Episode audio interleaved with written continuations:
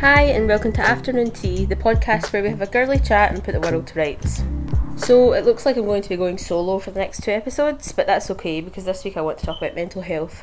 This is something I'm focusing on quite a lot at the moment. This week I want to talk about my recent experience with, um, I guess you could say, hitting rock bottom. I mean, it's not quite as dramatic as that, but we love a bit of dramatic flair. Um, this experience finally led me to seek out help for the sort of anxieties and like I wouldn't call it depression, but the low periods that I'd been feeling. Um, and I had gone through a bit of a difficult situation, so I thought coming out the back of it, I need I need some sort of something to help me organise my thoughts. I think was the the thought process behind that.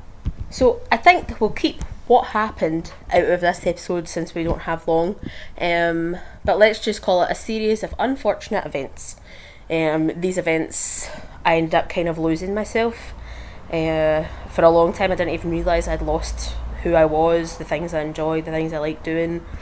I was just going through the motions so much so that it wasn't until I spent time away from the situation, went to work, you know, like lived separately as a, more of an individual, that I sort of saw my situation from an outsider's perspective and thought like I guess I sort of saw how other people that weren't in that situation were living and how they were experiencing life. Um, this realization was the motivation that I needed to seek out a counsellor for help. Um, my first session was definitely the hardest. I basically cried the entire time.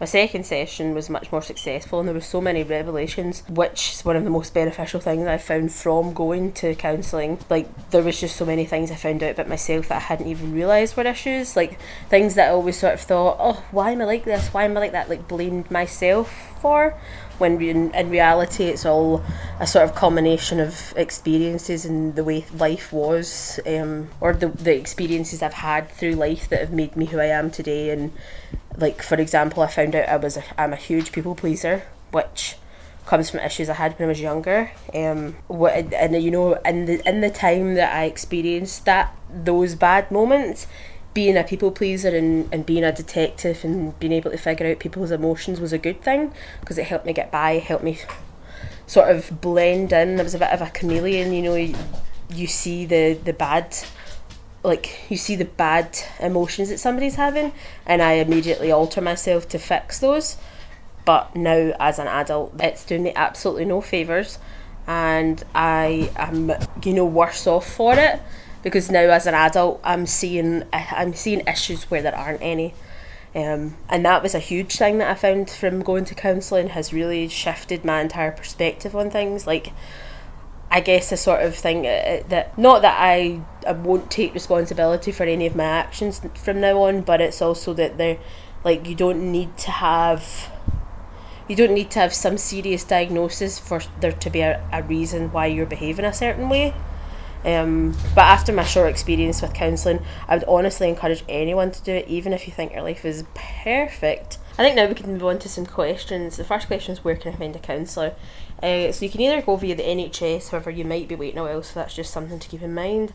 I went privately on the counselling directory. It's about thirty pound a session. I've started off with one a week, but I'm going to cut it down to once a month, maybe more depending on if I'm struggling or whatever. But yeah, I think once a month is actually enough, I've found.